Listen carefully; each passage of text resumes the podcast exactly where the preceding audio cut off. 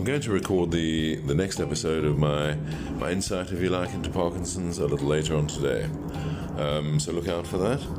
Um, I think that, uh, yeah, I'm, all I'm trying to do is dispel the myths surrounding a very, very, very serious and very debilitating illness. Um, this is not, uh, this is not, uh, it's not child's play. It's not fun. It's not nice.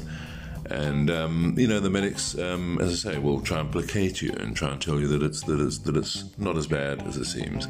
Um, well, it's horrible, um, and uh, I think people people need to know that ultimately. Um, I, will also try and be as positive about this illness as I can be, um, but I'm not very positive at this point in time about many aspects of the illness and uh, about many aspects of the care, and about many aspects of. Uh, of the the people that are cashing in uh, really on Parkinson's and and, and shouldn't be. Um, any help that, uh, that, comes to people with Parkinson's should be for people with Parkinson's. Um, so I shall record that episode a little later, and um, all the best for now.